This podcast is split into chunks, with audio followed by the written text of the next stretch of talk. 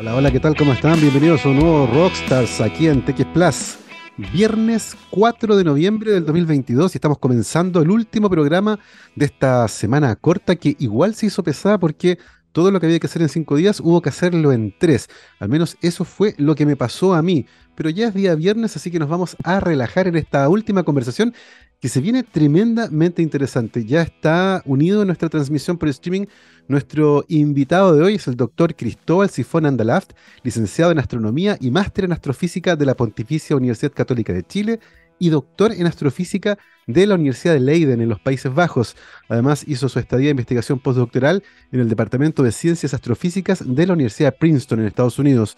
Actualmente es profesor asociado en el Instituto de Física de la Facultad de Ciencias de la Pontificia Universidad Católica de Valparaíso y está interesado en el estudio de los cúmulos de galaxias y su evolución. Y además participa en varias colaboraciones científicas internacionales, incluyendo una que recientemente identificó varios asteroides interesantes, entre ellos el 2022 AP7, cuya órbita cruza a la órbita de la Tierra y que generó varias eh, noticias en los últimos días, de las cuales por supuesto vamos a conversar hoy. Cristóbal, ¿cómo estás? Bienvenido a Rockstars. Hola Gabriel, ¿qué tal? Gracias por, eh, por, este espacio. Eh, no, muchas gracias a ti por tomarte un tiempo en la agenda y acompañarnos. Entendemos que estás actualmente en La Serena, nos contabas fuera de micrófono, de ahí te vamos a preguntar qué estás haciendo por allá. Imaginamos que algo tiene que ver con tu trabajo, porque sabemos que La Serena tiene ahí alrededor eh, varios observatorios bien atractivos, incluyendo uno que tiene que ver con la noticia, el eh, Víctor Blanco, que está ahí en el Centro Astronómico Tololo. Eh, Cristóbal, vamos por partes. la primera, tú estudiaste una licenciatura en astronomía, que es una carrera relativamente nueva. antes de eso, las opciones para estudiar astronomía en Chile tenían que ir por entrar a un plan común de ingeniería, por ejemplo, y luego irse acercando a la astronomía. En el caso tuyo, ¿cómo llegaste a interesarte en la astronomía? Sí, eh, obviamente que es una pregunta que me hacen mucho y nunca tengo una respuesta muy clara. Eh, no sé exactamente cuándo se produjo ese, ese, switch en que descubrí que eh, ese, ese, interés que uno tiene en, en, el colegio por las asignaturas particulares del colegio era específicamente la astronomía. Pero para cuando, cuando era momento de entrar a la universidad ya lo tenía clarísimo y, y, le achunté, digamos, le achunté seco. Así que en algún momento, seguramente por ahí, educación media o algo, descubrí que esa, eh, por allá iba mi, mi, camino. Oye, Cristóbal, ¿y cómo cambió, si es que cambió, tu percepción de la licenciatura en astronomía que tú seguiste cuando estabas fuera en el colegio y cuando estabas dentro? Porque evidentemente uno tiene una idea de lo que es una carrera.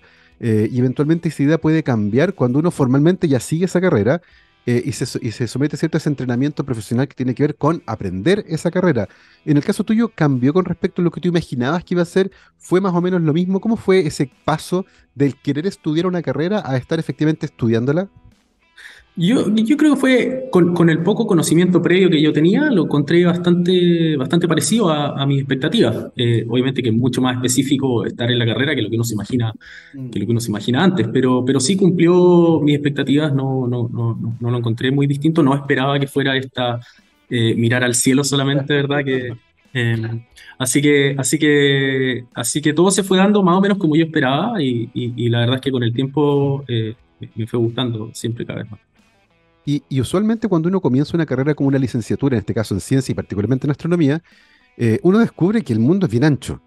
Eh, y hay varias áreas que pueden ser tremendamente interesantes en el caso que uno vaya mirando, ¿cierto? Y se vaya enamorando de esa área. Eh, en el caso tuyo, Cristóbal, ¿qué áreas en particular de la astronomía te comenzaron a llamar la atención?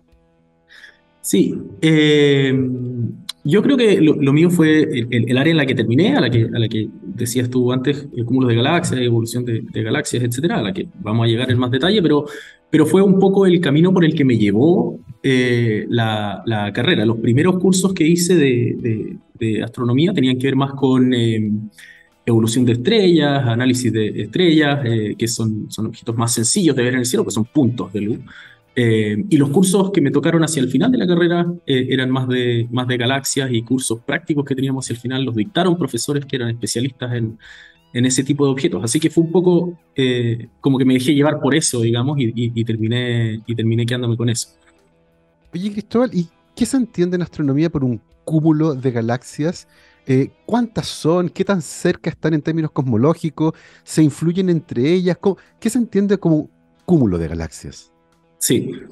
un cúmulo de galaxias es una entidad desde el punto de vista gravitacional, es una entidad autogravitante eh, que puede tener un tamaño que, te voy a decir, eh, un número con una unidad que probablemente no va a tener mucho, eh, no va a significar mucho, pero, pero estamos hablando del orden de un megaparsec o algo así, son como 10 a la 20 metros más o menos. es más o menos la distancia entre la galaxia, la Vía Láctea, digamos, y Andrómeda pero en ese mismo espacio, en, que, en, esto que llamamos el grupo local, que es esta zona local dominada por justamente la Vía Láctea y, eh, perdón, la Vía Láctea y Andrómeda, hay miles de galaxias en lugar de dos, o sea, miles.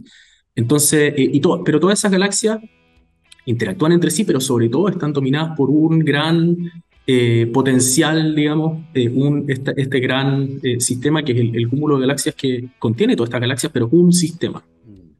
Oye, Cristóbal, y desde el punto de vista de su origen, ¿cómo se entiende que tantas galaxias juntas se acumulen en un espacio tan pequeño eh, y que durante su evolución temprana no hubieran entorpecido la formación de las otras? Eh, ¿Entendemos bien esos procesos de formación que meten tanta materia en un lugar relativamente estrecho? En términos generales, sí. En términos generales, sí. O sea, que igual hay, mucho espacio entre, entre las galaxias. La, distancia entre, por ejemplo, la Vía Láctea y Andrómeda eh, eh, que es del orden de unos 800 kiloparsec, recién dije megaparsec, es decir, hay un factor 1000 ahí, eh, casi, casi un megaparsec, digamos. Eh, y el tamaño de cada una de estas galaxias, estamos hablando de 10 o 20 kiloparsec, o sea, hay, hay 40 o 50 mm. o 100 veces el, tamaño de las galaxias que las separa. y obviamente que esto es un volumen, entonces, entonces el volumen es 40 elevado a 3, ¿verdad? Entonces hay suficiente espacio para que puedan existir todas estas toda esta galaxia. Por supuesto este que... solamente iba a complementar que la mayoría no son tan grandes como eh, la Vía Láctea o Andrómeda, sino que tienden a ser un poquito más, un poquito más chicas y eso eh, da más espacio también. Perfecto. Oye, y en esta suerte como de ecosistema de galaxias, eh, ¿qué características son relevantes de estudiar para astrónomos, por ejemplo? ¿Qué aspectos de, este, de estos cúmulos en particular les parecen relevantes de estudiar para, para tratar de entender cómo evolucionan estos cúmulos? hay, dos aspectos principales, diría yo. Uno es que son los sistemas eh, más grandes que se han formado hasta ahora eh, en el universo, eh, y, los sistemas autogravitantes, digamos, más grandes, y eso lo que significa es, nosotros podemos deducir cuál es la capacidad del universo de aglomerar materia. Es decir, en el, en el tiempo en que existió el universo, solamente ha llegado a formar objetos tan grandes como estos cúmulos de galaxias, y no más grandes, pero entonces eso nos dice un poco sobre la capacidad del universo de aglomerar materia en el tiempo. Y eso tiene que ver con, eh, con la fuerza de gravedad, tiene que ver con cómo está eh, distribuida originalmente la materia y cuánta materia había disponible. Entonces, ahí hay preguntas sobre la composición y naturaleza del universo que son muy interesantes. Y por otra parte, las interacciones entre las galaxias, ahora ya eh, yendo dentro de uno de estos objetos, digamos, eh, son, son tan intensas tanto entre las galaxias como, como decía antes, entre la galaxia y el cúmulo, el, el, sistema como un todo, que esas galaxias se ven muy distintas del resto de galaxias en el universo. O tenemos la imagen de una galaxia como la Vía Láctea, por ejemplo, que tiene estos brazos espirales espectaculares, eh, que se ven de color azul y a veces incluso morado en algunas zonas, muy colorido. Y las galaxias que hay en cúmulo son elipses naranja. ¿Ya? Eh, entonces, todo esta, para que exista el disco tiene que haber una rotación ordenada, eh, tal como el sistema solar es un disco. Eh, y todo eso se pierde en este, interacciones caóticas entre, entre todos estos sistemas en los cúmulos de galaxias. Entonces, hay procesos de la evolución de las galaxias que son muy interesantes también. Oye, es tremendamente interesante todo lo que nos estás contando. Nos contabas un poco antes, ¿cierto? Que este tema en particular de los cúmulos de galaxias lo empezaron a tocar hacia el final de la carrera, eh, y tú luego de la, de la licenciatura hiciste un magíster en, eh, en, astrofísica también en la católica, y habitualmente una de las gracias de estos, de estos programas, tanto de magíster como de doctorado, es que uno se enfrenta a un problema, eh, que puede ser pequeño, mediano o grande, que intenta resolver, ¿cierto?, durante ese proceso en particular, durante la tesis, básicamente. en tu caso, Cristóbal, ¿en qué problema te metiste durante el magíster en astrofísica en la católica? Tuve también la suerte justo en ese momento en que, en que yo estaba empezando el, el magíster, eh, avanzó eh, la, la, tecnología de, telescopios eh, submilimétricos como ALMA hoy en día, pero con, con, que tenían otros objetivos. ALMA puede observar muy detalladamente zonas muy específicas del, del cielo, porque tiene este arreglo gigante de 66 antenas. Em, y en cambio nosotros con este experimento podíamos observar grandes zonas del cielo al mismo tiempo.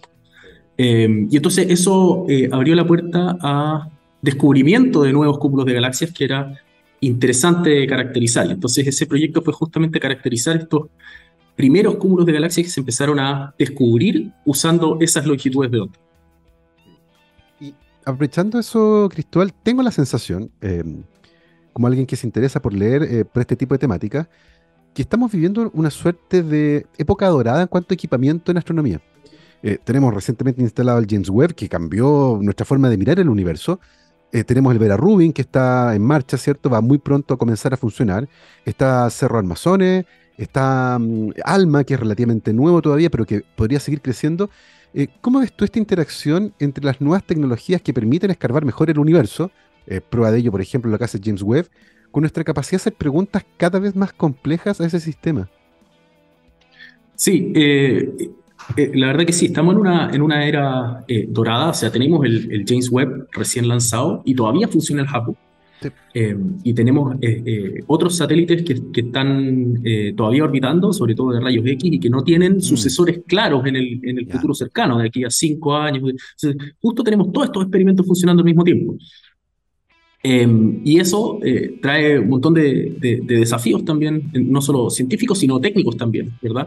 Em, y, y, mucho, del, mucho del, del, trabajo que, que, tiene que ver con estos eh, observatorios es justamente ese, enfrentarse a los desafíos técnicos. Mucho antes mm. mencionaba recién el, el Vera Rubin, em, y justamente ahí, que ese es un, telescopio eh, que se está instalando en, en, en Cerro Pachón, cerca de La Serena, eh, y que va a estar mapeando justamente el cielo durante 10 años y, va a entregar unas imágenes que nunca, nunca hemos visto algo así, digamos. Eh, y llevamos años preparándonos para cuando obtengamos las imágenes, ojalá el próximo año, digamos, y llevamos años preparándonos cuáles van a ser, cómo nos vamos a enfrentar a esa calidad de datos y a esa cantidad de datos. Y eso nos trae desafíos eh, eh, mentales, digamos, pero también eh, en términos de la infraestructura. Hay que, hay que repensar la manera en que se utilizan eh, los computadores o, en que aprovechamos la capacidad de almacenamiento de datos que tenemos para esa cantidad gigante de, gigante de datos. Hay un montón de, un montón de desafíos que vienen junto con eso. Y, y hay otro desafío que me parece reinteresante, que tiene que ver un poco con, con cómo cuidamos este patrimonio científico, que es los cielos del norte, por ejemplo. Eh, y hay dos aspectos que hoy parecen preocupantes. Uno, la contaminación lumínica. las ciudades han ido creciendo lentamente y a pesar de que hay normativas que protegen la oscuridad de los cielos del norte de Chile, eh, uno puede escuchar de vez en cuando que hay conflictos, que las luces de la Serena y Coquimbo molestan, que el brillo, y que las luces muchas veces no están bien diseñadas, que apuntan hacia arriba y también hacia abajo, pero, pero hacia arriba no tiene ningún sentido, lo que molesta. Eh, y por otro lado, la enorme cantidad de satélites que proyectos como Starlink planean poner en órbita, eh, los que reflejan la luz del sol, generan marcas en eh, muchas imágenes. ¿Cómo, ¿Cómo se discute en la comunidad científica astronómica hoy día, Cristóbal, estos problemas que tienen que ver con cómo nuestras propias actividades eh, podrían generar que las observaciones espaciales que se hacen desde la Tierra se ven afectadas en el futuro cercano? Sí, es muy difícil, es muy difícil llevar esa discusión porque nosotros obviamente estamos protegiendo nuestro interés, que, que, es el interés científico, pero hay otros, hay otros aspectos que son, que son importantes. Eh, hay, hay, discusiones respecto de regulaciones eh, nuevas de la contaminación lumínica, porque además estos proyectos nuevos son, son eh, más detallados, más sensibles y entonces nos traen requerimientos más duros, digamos, sobre este tipo de, de contaminación lumínica, etc. Entonces, entonces esa es una discusión que además, eh, porque tampoco podemos decir apaguemos las ciudades. otros, nosotros como astrónomos, fantástico, pero, pero yo también quiero, quiero usar el teléfono, ¿verdad? Entonces, pues. eh, entonces esas son discusiones que, que, que, que competen a mucha gente y, son discusiones de largo alcance, muy difíciles de, de, llevar, eh, a pesar de la buena voluntad que hay para llevar adelante estas discusiones. Otro, problema, digamos, es el, el, caso particular de Starlink, en que tenemos una persona, ¿verdad?, que, que, tiene su negocio, que por supuesto que cada persona puede tener su negocio, pero, pero que está afectando de manera muy importante a, a, a, nosotros. Eh, hiciste el gesto, así que has visto esas imágenes que están llenas de, de 40, 60 líneas que arruinan completamente las imágenes. O sea, nosotros siempre de vez en cuando nos encontramos con una de esas líneas en una observación y eso es el rastro de un satélite y, se pierde esa zona de la, de la, imagen, pero estamos hablando de 10 píxeles, digamos, a lo largo de la... Aquí estamos perdiendo la imagen completa.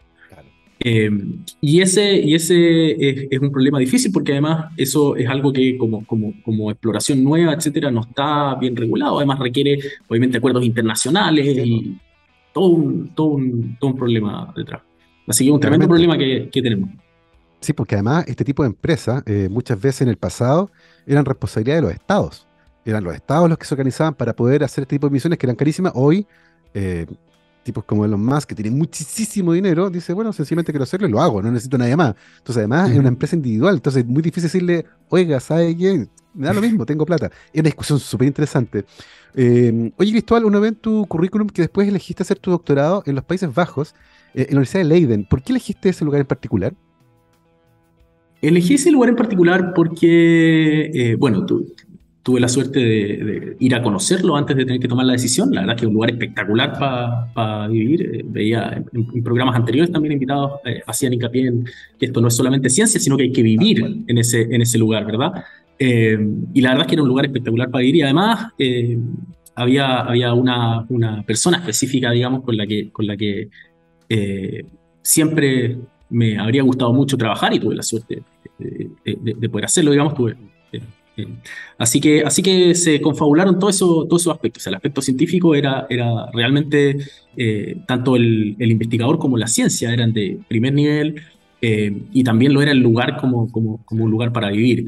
Y, ofrecía la ventaja respecto de lugares como, como Estados Unidos, por ejemplo, incluso Chile también, eh, que el doctorado era más corto porque está enfocado en la tesis eh, y yo ya había hecho el, el, magíster acá, como, como decías, y entonces esos cursos de especialización ya los había hecho. Entonces, eh, todo, digamos, todo, todo confluyó en esa decisión. Oye, Cristóbal, y entonces hablemos de la tesis. Pues cuéntanos en ese momento en Leiden, eh, ¿en, ¿en, qué te metiste? ¿En qué estaba trabajando tu tutor en ese momento? ¿Cuál fue tu tema de investigación en aquel, en aquel instante? El, el tema de investigación es súper interesante y llama mucho la atención porque tiene que ver con lentes gravitacionales, que es este efecto en que eh, la, la, la, teoría de relatividad de Einstein, que dice en palabras ¿no? que eh, si hay una concentración de masa, esa concentración de masa curva el espacio alrededor suyo, y eso causa que la luz que viaja por este espacio siga caminos que no son rectos. Eh, y entonces uno puede ver estas imágenes maravillosas de galaxias que se ven deformadas, ¿verdad? En, justamente en cúmulos de galaxias. Eh, y entonces esa, deformación de, las galaxias, que son galaxias que están detrás del cúmulo, y por lo tanto la luz viaja desde esa galaxia hacia nosotros, pasa por el cúmulo y se desvía. Eh, y entonces eso nos, enseña sobre justamente eh, la masa que hay contenida en esa zona que está causando la desviación. Y, y por ejemplo, eso quiere decir que para estudiar esos lentes gravitacionales, eh, lo que a ti eventualmente te interesa es el objeto que está causando la distorsión en el espacio que provocó la lente gravitacional, ¿no? Eso implica, por lo tanto, ir detectando estas lentes gravitacionales en el cielo y detectando donde hay zonas que uno dice acá el espacio está curvo y por lo tanto entre medio, ¿cierto? Hay un objeto gigante.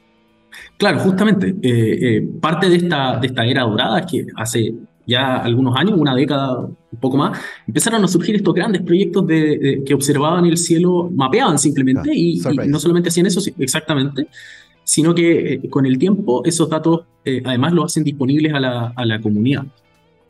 O sea, hay una riqueza de datos eh, tremenda. Pero entonces en estos proyectos en que se mapea el cielo, sin importar lo que haya, sin pensar en un objeto específico, lo que nosotros después hacíamos era ver no estos, estos arcos espectaculares que se ven en estos ejemplos que uno ve, sino preguntarse cuál es en promedio la orientación de estas galaxias.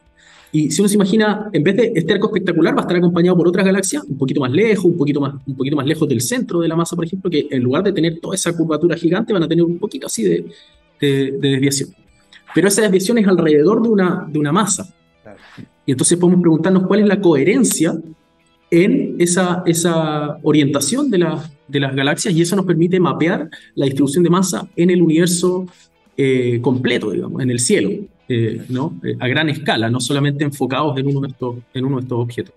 Oye, Cristóbal, y, y, durante ese proceso, durante la elaboración de la tesis, la investigación, eh, ¿qué cosas nuevas aprendimos con respecto a estos cúmulos de galaxias que producen estos lentes gravitacionales? Hay, hay em, algunos, algunos eh, problemas del modelamiento de estos sistemas que son, que son muy interesantes. Estos, sistemas son muy difíciles de, de, modelar, las galaxias incluso en sí, porque hay muchos procesos que están interactuando ahí que son difíciles de, modelar. Tanto en escala, eh, la galaxia tiene una escala grande, pero, pero los procesos que están ocurriendo ocurren en escalas muy chiquititas, en escalas de tamaño de estrellas esencialmente, ¿verdad? Y entonces eso eh, es un problema muy difícil de modelar tanto teóricamente como computacionalmente, si uno lo quisiera. Y entonces lo que empezamos a hacer es develar eh, eh, dónde están estos problemas, dónde podemos atacar, empezar a atacar estos problemas y de a poco, ¿no? como, generalmente la, ciencia avanza obviamente no con grandes descubrimientos, sino de, de, pasos, de chiquititos. Eh, y entonces de a poco empezamos a identificar estos, algunos de estos problemas en, el, en el modelamiento y tratar de ir dando respuestas a algunos de estos, de estos aspectos. Oye, tremendamente interesante esto de poder estudiar ciertos fenómenos cosmológicos tan complejos. Eh, y me gustaría sacarte un poco de tu tema en particular, eh, preguntarte por una discusión que he seguido harto tiempo en el mundo de la cosmología en particular, que tiene que ver con estas discrepancias en la constante de Hubble, que por métodos distintos aparentemente dan valores que son irreconciliables. Y se han, se han generado discusiones súper entretenidas. De hecho, la Católica organizó hace poco en Santiago eh, de estos simposios que hacen eh, los Golden Seminars in Astrophysics, eh, y una discusión súper entretenida con Adam Rees, por ejemplo, hablando justamente de estas discrepancias. ¿Cómo, ¿Cómo se maneja esto hoy, Cristóbal, en el mundo de la, cosmología? Em, ¿hay, ¿hay, una sensación de que hay algo que está mal o, más bien tiene que ver con la, parte experimental y que estos métodos están generando resultados distintos? Sí, esto, es, el gran problema que hay hoy, en la cosmología, que si uno mide directamente la tasa de expansión del universo eh, usando galaxias eh, locales, puede medir qué tan rápido se están alejando de nosotros. Eh, ese, ese, valor que se mide es muy distinto del valor que se infiere si uno toma mediciones del, del, universo temprano y deja correr el universo. y la verdad es que yo creo que está la sensación de que, de que el problema probablemente sea experimental no teórico. ¿ya? Pero, pero cada uno de los, de, los, de los equipos que están involucrados en esto, que son al menos cuatro o cinco, digamos, que hay, eh, si es que no muchos más, o sea, hay muchos equipos independientes trabajando en este problema, eh, y están todos haciendo su mejor esfuerzo por identificar esos, esos problemas experimentales y todavía no lo encontramos. Entonces, eh, por supuesto que hay una, una, una, comunidad importante que se toma en serio, bueno, ¿qué pasa si los experimentos están bien? Y tenemos que revisar el modelo, que ojalá que fuera así, ¿no? Eso sería lo, lo, interesante, aprender algo completamente nuevo. Pero todavía no podemos dar con ningún modelo que sea satisfactorio en esa dirección. Entonces tenemos realmente un problema sin solución en ninguna dirección. Ah, es tremendamente entretenido en todo caso lo que está pasando ahí, eh, así que seguiremos pendientes de las últimas novedades. Eh, Cristóbal, terminaste tu doctorado y te fuiste a Princeton, al Instituto de Ciencias Astrofísicas, a hacer el, tu, tu de investigación postdoctoral. Eh, ¿Qué hiciste ahí específicamente? Seguí, seguí un poquito con, con esto. Había hablado de, em, eh, de lo que había hecho en el, en el magíster, que era eh, explotar este espacio de descubrimiento que se había abierto con estos nuevos experimentos. Y después me fui a hacer el doctorado en, en, en otras preguntas eh, más específicas que tenían que ver justamente con la distribución de masa. y, y, después en Princeton puse estas dos, junté estas dos cosas. Y, y, y entonces estos cúmulos de galaxias que empezaban a aparecer ya en, de asientos. Eh, eh, estos años después en estos, en estos experimentos, podíamos eh, estudiarlos usando estas técnicas de medición de la cantidad de masa y tratar de responder preguntas como estas cosmológicas que decía que, pueden responder los, los cúmulos de galaxias. Oye, Cristóbal, y desde el punto de vista experimental, la información que tú usaste, tanto en tu doctorado como en tu postdoctorado, físicamente, ¿de dónde venía? ¿Venía de observatorios en Chile, telescopios espaciales? ¿De dónde venían los datos? Venía de, de, telescopios en Chile. Usted estaba tratando de pensar alguna. Yo creo que 90% o algo así. O sea, estando en, el, estando en, el, en la Católica, eh, eh, descubrimiento de estos cúmulos eh, lo hacíamos. Me tocó ir varias veces al, a los observatorios acá, a Gemini, en el Valle del a Tololo, que está frente, y así. Y después, después en el doctorado estaba en, en, Leiden, así que ahí no hay, necesariamente conexión directa con Chile, y ahí los datos venían de un telescopio. Los datos ya estaban tomados, eso sí, en ese caso. O sea, no, no, lamentablemente no me tocó tomarlo a mí porque esos datos venían de un telescopio en Hawái. Así que ese me lo perdí. Pero, y después, y, desde entonces, la mayoría de los datos salen de, telescopios en Chile. y estos, tanto de estos que, que, mapean ciegamente y, y, nos entregan los datos, eh, como otros eh, que mapean ciegamente y, nos guardamos los datos por un tiempo, y yo soy parte de, esos, de esos equipos, como también a veces ir a observar eh, con, objetivos específicos. Pero mucho de esto ha venido de, Chile. Es justamente eso que quería destacar, la importancia que tiene nuestro país generando datos para la comunidad astronómica para contestar preguntas que son complejas. Cristóbal, ¿pensaste en algún momento en quedarte siguiendo tu carrera fuera de Chile o siempre fue el plan volver a nuestro país y tratar de encontrar una posición acá como investigador? Eh, diría que no tenía un plan de largo plazo. Eh, esto se fue dando, se fue dando. Sí, sí, obviamente que en un comienzo me, me, tentaba la idea de salir, eh, que fue lo que hice para el doctorado. Y después de eso, era, era como, se fuera, como se fuera dando. Es interesante, lo que, lo que finalmente termina con tu aterrizaje eh, donde estás actualmente, en el Instituto de Física de la Facultad de Ciencias de la Pontificia Universidad Católica del Paraíso. ¿Qué tal fue el aterrizaje? Porque cuando uno pasa mucho tiempo fuera, investigando particularmente, eh, vive en realidades que son distintas a las que tiene la ciencia chilena, que está todavía pobremente financiado, con problemas de infraestructura, eh, con, varios problemas que estamos tratando de solucionar, pero, pero distinto a lo que habitualmente uno encuentra fuera. ¿Cómo estuvo el aterrizaje en el caso tuyo? Sí, eh, es, cierto eso, pero eh, en, nuestro caso, quizás particularmente en, mi caso, eh, se, se, veía, no era tan serio el problema en el sentido que yo eh, venía trabajando con estos grandes equipos de, colaboraciones internacionales y con datos que, como decía, están disponibles. Y esos datos existen em, y, pueden ser datos que tienen 10 años o 5 años y siguen siendo útiles, útiles en el momento. Entonces, la disponibilidad de recursos de investigación, de, material de investigación, eh, no, no, no cambió, digamos. Lo que sí, obviamente, cambia es la ubicación. Yo básicamente yo estaba eh, en, Europa, en Estados Unidos, uno está en el centro del, del, mundo y acá, en Chile nadie pasa por Chile, ¿verdad? La gente viene específicamente a algo, nadie pasa por acá. Entonces, em, es el, flujo de gente, eso es lo, eso es lo que más, eh, la mayor diferencia, diría yo en mi caso. tremendamente interesante también aquello. Em, está muy entretenido esto, hablaste de los datos, qué interesante esto que haya datos disponibles para poder eh, contestar este tipo de preguntas. Y vamos a meternos después de este pequeño corte musical eh, justamente en cómo estos proyectos que generan datos permiten encontrar cosas nuevas, incluyendo, ¿cierto?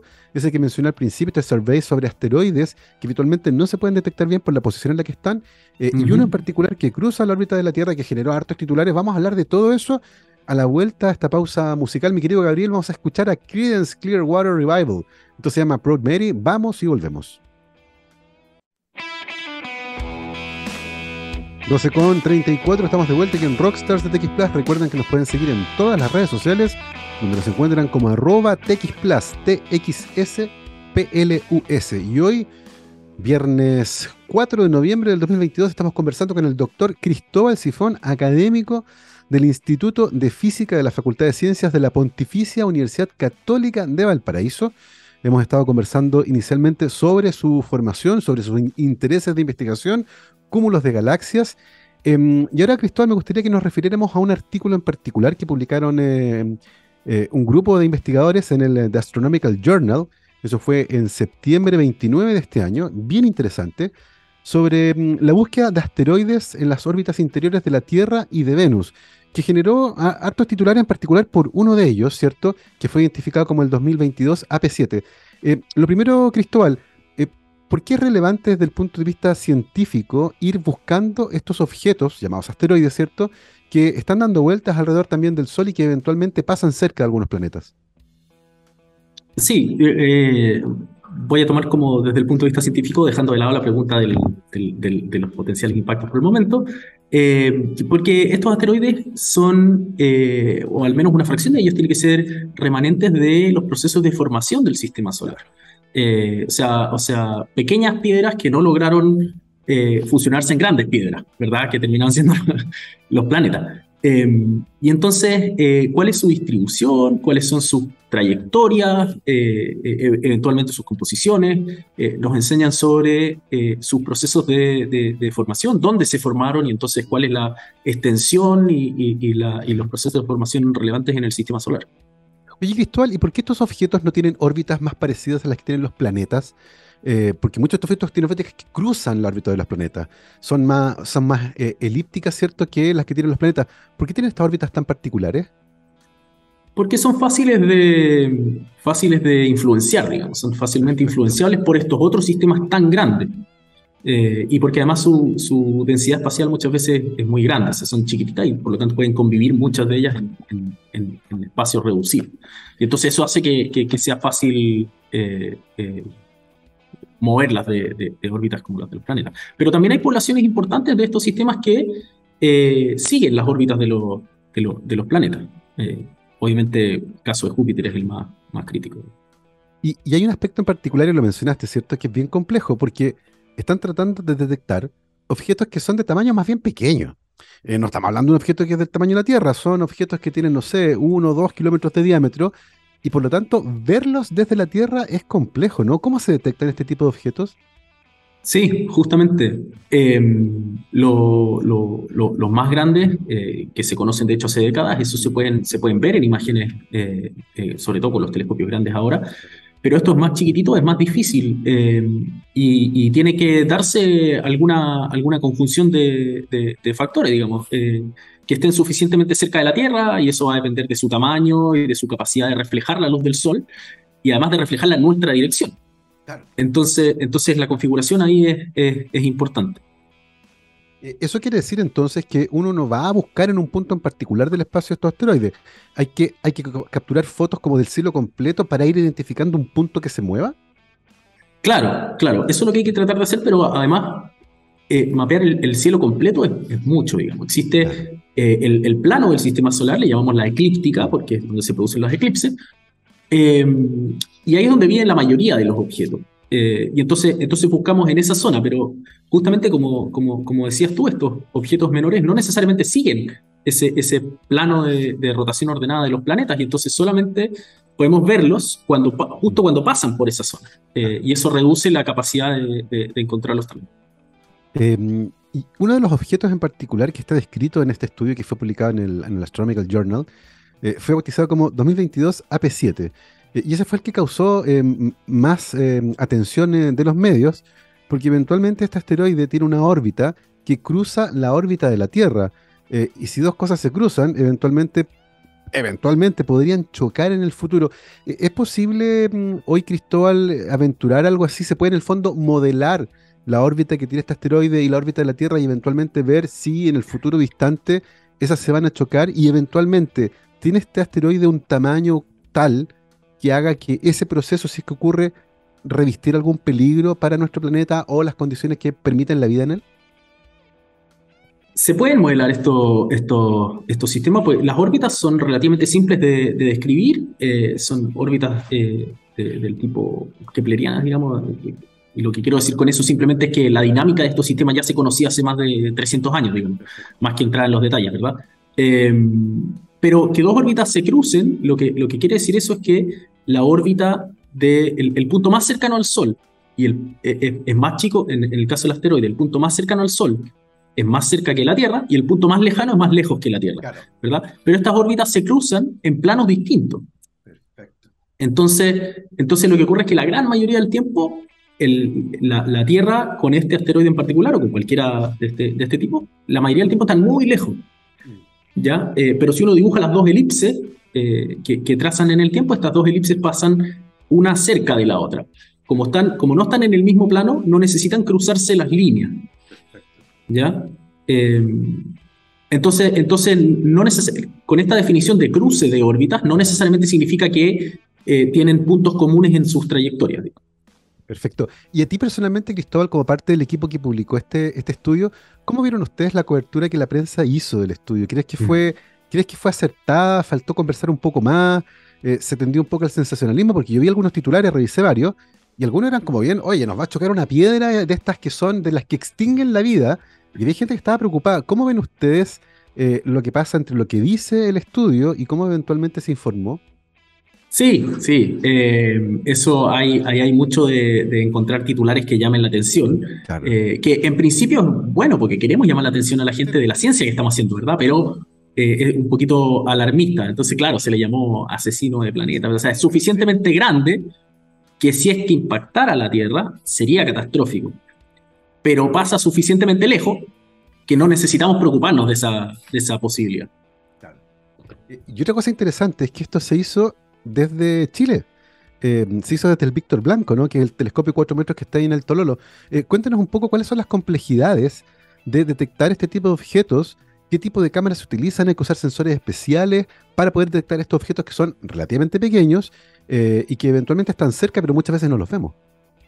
Sí, la, gracia que tiene este, este, telescopio blanco es que tiene instalada ahora una, una, cámara. El telescopio es el espejo y después hay una cámara que es la que registra esa, esa, luz, ¿verdad? Y es una cámara que nos permite observar un campo muy amplio del cielo al mismo tiempo, eh, que es algo difícil de, difícil de conseguir.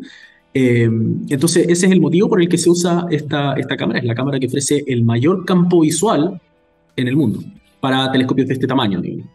Eh, eso, eso es lo bueno. Lo malo es que justamente estos, estos asteroides solamente los podemos detectar, eh, tienen que estar suficientemente cerca del Sol para reflejar suficiente luz del Sol y de nosotros para que nos llegue suficiente luz. Y entonces eh, hay una ventana muy estrecha de tiempo en que se pueden detectar estos sistemas eh, tan, tan chicos, que es cuando están suficientemente cerca del Sol, pero no tan cerca del Sol, obviamente no podemos observar el Sol con, esta, con estos telescopios. Y entonces eso es eh, cuando eh, hay una ventana muy, muy estrecha entre que el Sol se pone y ya está completamente oscuro. Cuando, cuando ya está completamente oscuro es lo que pasa con Venus, que solamente se ve, dado que como su órbita es, interior a la de la Tierra, nosotros siempre lo vemos muy cerca del Sol. Y entonces solamente se ve en el ocaso o en el amanecer y nunca se ve en la mitad de la noche. Eh, y entonces está esta ventana entre que el cielo está demasiado brillante por el Sol y ya el, el asteroide que tiene que estar cerca del Sol ya se fue del horizonte. Eh, y, eso nos da, eh, y eso da como 10 minutos por noche o algo así que se pueden observar estas zonas del cielo. Sí. Es, poquitísimo, es poquitísimo la verdad. Eh, ¿Hay otros lugares en el mundo donde hay telescopios que estén haciendo una pega similar a la que ustedes hacen? hay hay, hay telescopios con, con capacidades similares.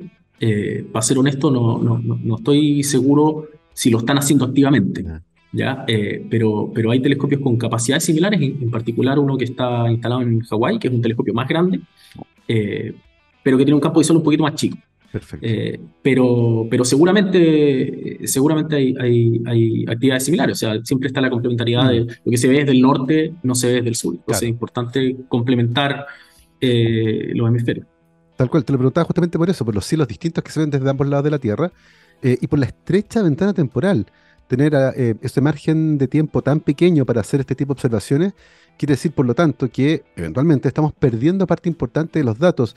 ¿Es posible estimar, Cristóbal, em, cuál sería como la población de asteroides similar a los que ustedes descubrieron que, por distintas razones, no hemos podido detectar todavía? Sí, es, difícil, es difícil decir eso. Se, puede hacer para eh, poblaciones de. En el, en, el, en el, artículo que tú describías, se, se, describen dos clases de objetos. Uno es este AP7, eh, eh, muy particular, que, pasa suficientemente cerca de la órbita de la, de la Tierra, y otros son estos asteroides interiores, interiores a la órbita de la Tierra, y por lo tanto siempre están muy cerca del Sol. Eso, las órbitas están más, más, más limitadas, pero cuando la, cuando la trayectoria puede ser tan distinta de un sistema a otro, es muy difícil eh, estimar eh, eh, nuestra capacidad de detectar, detectar la población de, asteroides. Pero probablemente estamos hablando de, algo del orden de un 10% o menos, que son los que, los que detectamos. Y, te, preguntaba también porque este, este estudio es parte de un survey que ustedes están haciendo, ¿cierto? De una búsqueda sistemática de este tipo de objetos. Em, ¿Cuáles son los objetivos que ustedes han propuesto en términos del survey? ¿Tienen, tienen eh, por ejemplo, presupuestado descubrir un determinado número de asteroides? Eh, ¿Es por tiempo? ¿Cómo, ¿Cómo han establecido los objetivos científicos de esta búsqueda en particular? Sí, voy a hacer, voy a hacer una, una eh, pequeña aclaración. Aquí hay dos etapas del, del, de este tipo de proyectos. Uno es la búsqueda ¿ya? Eh, y otra es la eh, caracterización después de estos sistemas que se, que se encuentran. Esto pasa, pasa algo muy parecido con la, eh, o pasa algo muy parecido con la detección de supernovas, por ejemplo. Son objetos que van y vienen y después desaparecen. Entonces lo que hay es un equipo que se especializa en esto y que se encarga de buscarlos. Y una vez que lo encuentran, toda la comunidad está lista para apoyarlos en, en, en, esa búsqueda, digamos. Entonces lo que, lo que ocurre acá es que hay un equipo nuclear, digamos, que está encargado de llevar adelante esta búsqueda y encontrar esos primeros candidatos para esto y después eh, eh, la, comunidad, digamos, eh, dependiendo del el acceso a los distintos telescopios, está dispuesta a apuntar los telescopios en los momentos indicados a los lugares que, indicados. Entonces, entonces en ese sentido, yo no estoy involucrado en el diseño del, del, proyecto, sino que fui parte de este equipo de apoyo del, de la caracterización de estos, de estos asteroides que, es un equipo grande, como estamos acostumbrados ¿cierto? a la ciencia actual, que es colaborativa, multidisciplinaria, eh, con cerca de 20 autores ¿cierto? que han participado en distintos aspectos que tienen que ver con la caracterización de estos objetos. Eh, Cristóbal, además de participar en este tipo de colaboraciones, por ejemplo, eh, imaginamos que sigues interesado en los clústeres de galaxias. Eh, ¿Qué tipo de preguntas estás haciendo actualmente ahora como científico independiente? Sí, eh, eso también es un cambio importante, ¿verdad? En la, carrera científica, empezar a hacerse las, preguntas propias y, diferenciarse de lo que uno venía haciendo al, al alero de, alguien más, ¿verdad? entonces, entonces, lo que estoy haciendo es, tratar de justamente avanzar las técnicas que tenemos para modelar estos sistemas y en particular estas, estas mediciones de lentes, lentes gravitacionales en preparación a los, los, proyectos que, que siguen. Por ejemplo, eh, tratando de eh, caracterizar sistemas eh, más distantes, ya que son más difíciles de, medir, y técnicas de interpretación de estas mediciones de, lente gravitacional que nos permitan ir un paso más allá en la comparación de los modelos con, la, con, con las observaciones, que por supuesto estas comparaciones empiezan siendo como de grado cero, lo más simple posible, y de ahí vamos, vamos avanzando. Y entonces hay un camino, como te decía antes, muy largo de, recorrer, de avanzar las técnicas de, eh, análisis. Y, en ese sentido, Cristóbal, en el caso tuyo y de las preguntas que estás haciendo, eh, ¿qué te parece a ti, eh, desde el punto de vista de tus preguntas de investigación más urgente, contar con mejor infraestructura óptica, es decir, con telescopios como el James Webb, por ejemplo, o tener mejores herramientas matemáticas, capacidad de cálculo que permitan modelar el comportamiento de estos, de estos sistemas de clases de galaxias? Sí ahora que ya existen esos, esos, grandes telescopios, eh, eh, obviamente que es el segundo, pero eh, la, astronomía se encuentra en este estado en que tenemos mucho más datos de los que hemos analizado y de los que podemos analizar en un, en un instante en particular. Entonces yo creo que ahí tiene que haber un, un, esfuerzo muy importante. Nosotros somos muy asiduos a escribir proyectos y, yo quiero seguir usando el telescopio y tomar más datos y, tengo datos que están ahí en, en, el escritorio hace cinco años. Entonces, entonces, hay un poquito de enfocarse también en, el análisis de los, de los datos y técnicas de, análisis de los datos que ya están eh, eh, y, como, y como complementario, digamos, mm. eh, los nuevos instrumentos. Oye, ese tema en particular me parece súper interesante, Cristóbal, porque claro, efectivamente se ha generado un volumen de información, de datos, súper importante y uno puede proyectar a partir de lo que conversamos antes, que con telescopios como el Vera Rubin, por ejemplo, esa cantidad de datos va a ser astronómica, eh, para seguir con el tema de conversación, es una cantidad de datos gigantesco. Em, y seguimos generando más datos. Eh, se, se, discute dentro de la comunidad cómo balancear, ¿cierto? Seguir generando datos versus analizar los datos que tenemos, porque probablemente muchos de esos datos que ya tenemos tienen oculto por ahí algún eh, descubrimiento fantástico que puede permitir entender mejor la evolución del cosmos o detectar eh, peligros como eventuales, ¿cierto? Como algún asteroide. Eh, ¿Hay una discusión con respecto a esto de seguir generando datos, analizar lo que ya está o eso queda a criterio de cada investigador? No hay mucha discusión. Los, los, grandes equipos de trabajo se enfocan más a eh, los instrumentos nuevos y generar, generar eh, digamos, avanzar la tecnología. Mm. Eh, y después están los, investigadores que aprovechan eso, pero es más, es más en equipos más chiquititos, entonces no, se, no, no generan tanto ruido. Pero, por ejemplo, estos asteroides que se han encontrado en estos proyectos, después uno va a revisar datos anteriores y los asteroides estaban ahí, digamos. ¿Ya? Entonces, eh, hay mucha información que está, que está ahí esperando ser, eh, ser analizada. Es como, me imagino yo, eh, hablando muy lejos de mi campo, es como ir a revisar los cajones de fósiles, ¿verdad? Donde hacen descubrimientos con cosas que ya estaban en un cajón hace 100 años. Tal. cual, que, que algo parecido a lo que pasa en genética. Cuando se empezó a secuenciar el genoma, la gente secuenciaba, secuenciaba, secuenciaba la información que David nadie le miraba. Había, no, hemos secuenciado 500 millones de. Ya, pero ¿y qué encontramos? Entonces, eh, claro, hay, que tener un balance entre la cantidad de datos que se generan eh, y la cantidad de datos que somos capaces de analizar, porque finalmente el dato solo como que no ayuda mucho, hay que darle un, sentido dentro de un relato científico. Em, Cristóbal, tú eres un, investigador joven eh, en un país donde la astronomía tiene una importancia relativa alta. de la mano con el hecho de que tenemos condiciones para la observación astronómica que son muy favorables. y eso ha permitido que el interés por la astronomía haya ido creciendo. Em, hay formación de astrónomos, hay carreras nuevas, hay más gente interesada. ¿Cómo, ¿Cómo, vislumbras el futuro de tu área de investigación en nuestro país? ¿Ves ese interés, por ejemplo, en la universidad, en las clases, en interés de gente por matricularse en carreras de esta naturaleza, en una comunidad que además ha ido creciendo de manera bien importante en el último tiempo? ¿Cómo ves eso en particular? Sí, lo veo bien, bien positivo. Eh, bien, soy bien optimista del, del, futuro. Todo, la métrica que uno mire, esto está creciendo. O sea, el financiamiento quizás, el financiamiento es el, el, peor ahí, pero dejemos eso para otro día. Eh, pero en términos de personas y de interés, eh, tanto de las personas como de las instituciones, esto ha ido creciendo en, donde uno lo mire. O sea, cada vez más universidades ofreciendo programas de, pregrado, de posgrado, eh, especializaciones distintas, eh, más, profesores, más eh, estudiantes interesados. Lo veo yo mismo en la Católica del Paraíso. Nosotros llevamos poquitos años con, astrónomos en el Instituto de Física y el interés de los estudiantes ha, crecido mucho. Y eso, obviamente, de la mano con el interés internacional por lo que esté pasando en Chile, justamente porque están todas estas instalaciones que son las que lideran la investigación astronómica en el mundo están en Chile. Entonces, entonces yo soy muy optimista del, del, futuro. Y, hablando justamente del futuro, pero en este caso el tuyo, Cristóbal, eh, ¿hacia dónde apuntan tus preguntas futuras? ¿Sabes más o menos por dónde quieres ir? ¿Vas a seguir trabajando principalmente en cúmulos de galaxias? ¿Te gustaría ir a mirar otras cosas? Eh, ¿Qué preguntas nuevas están eh, vislumbrando en el camino para, para lo que viene para ti? Eh, sí, sigo principalmente enfocado en, cúmulos de galaxias, pero tratando de encontrar preguntas, preguntas nuevas en este, en este tema en general. Y como decía, una, una de las eh, espacios de exploración nuevos que estamos eh, explotando ahora es justamente tratar de ir más lejos. Y lo que significa más lejos en astronomía es pues, más atrás en el tiempo. Y entonces, ¿verdad? Entonces lo que podemos tratar de hacer es reconstruir la historia del crecimiento de la estructura en el universo. Entonces, esto que decía yo que podemos eh, preguntarle al universo, digamos, cuál es su capacidad de formar estructura, ya no solamente con lo que vemos hoy, sino ir preguntándonos en el tiempo, cuál era su capacidad hasta hace tantos años y hasta hace tantos miles de millones de años antes, ¿verdad? Eh, y así, y entonces eso nos entrega mucho más detalle en términos de la naturaleza y la, y composición del universo.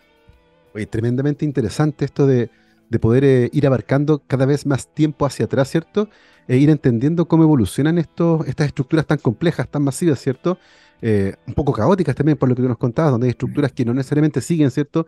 Esta forma ordenada que uno está acostumbrado a las galaxias y qué entretenido que todo eso se puede hacer desde Chile, con profesionales formados en nuestro país, con infraestructura que está instalada acá, eh, y esperamos que para el futuro, y lo mencionaste la pasada, ¿cierto? El presupuesto aumente. Eh, hay un compromiso ahí explícito de Gabriel Boric de llevar el, em, la inversión en ciencia en Chile al 1% del PIB, actualmente está en el 0,38. Personalmente encuentro que es un poco ambicioso, particularmente atendiendo el panorama económico, eh, pero ya hubo un aumento del 10% en el presupuesto de este año, así que esperemos que en el tiempo eso también vaya mejorando.